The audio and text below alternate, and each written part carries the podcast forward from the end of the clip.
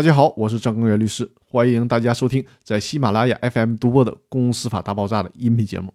这一期我们来聊的话题是股东资格继承的问题。那从这一期音频开始呢，我们就一起来研究《公司法司法解释四》的第十六条了。这一条要解决的是股东资格继承的问题。我们还是先来看一下这条司法解释的原文：有限责任公司的自然人股东因继承发生变化时。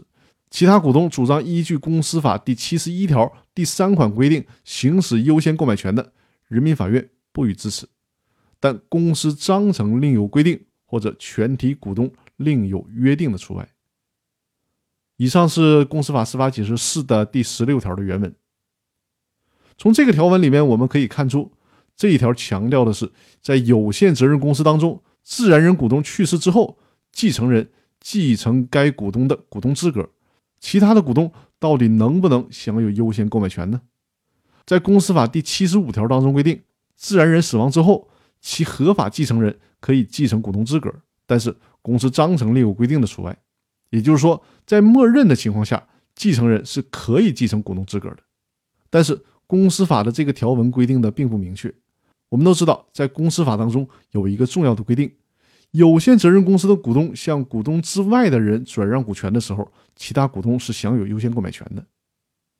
也就是说，有第三方的人员进来的时候，公司的原来的股东是享有优先购买权的。